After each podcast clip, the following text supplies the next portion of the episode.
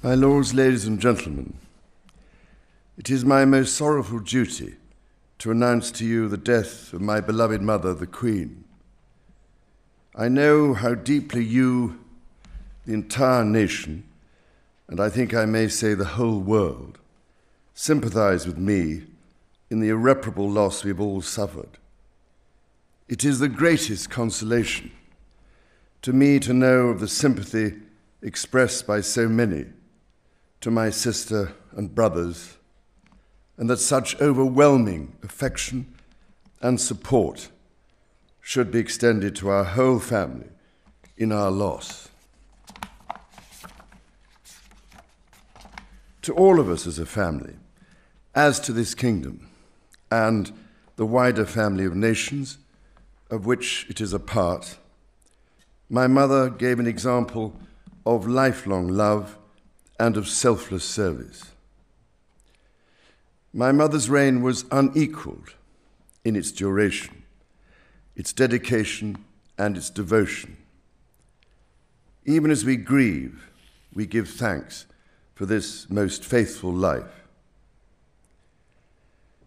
I am deeply aware of this great inheritance and of the duties and heavy responsibilities of sovereignty which have now passed to me.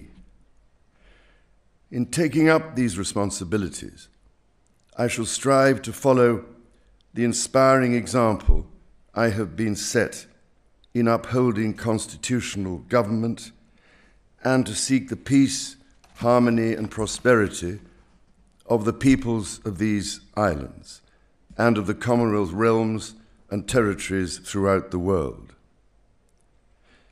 In this purpose, I know that I shall be upheld by the affection and loyalty of the peoples whose sovereign I have been called upon to be, and that in the discharge of these duties, I will be guided by the counsel of their elected parliaments. In all this, I am profoundly encouraged by the constant support of my beloved wife.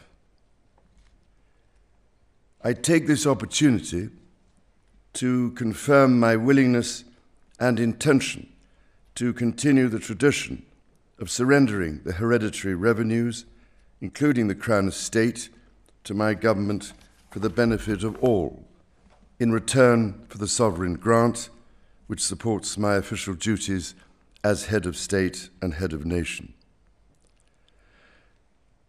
And in carrying out the heavy task that has been laid upon me, and to which I now dedicate what remains to me of my life, I pray for the guidance and help of Almighty God.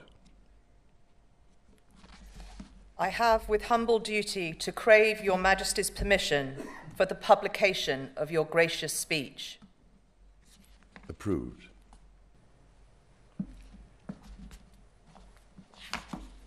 I, Charles III, by the grace of God of the United Kingdom of Great Britain and Northern Ireland, and of my other realms and territories, King, Defender of the Faith, do faithfully promise and swear that I shall inviolably maintain and preserve the settlement of the true Protestant religion as established by the laws made in Scotland in prosecution of the claim of right, and particularly by an act intituled An Act for Securing the Protestant Religion and Presbyterian Church Government, and by the acts passed in the Parliament of both kingdoms for union of the two kingdoms, together with the government, worship, discipline, rights, and privileges of the Church of Scotland.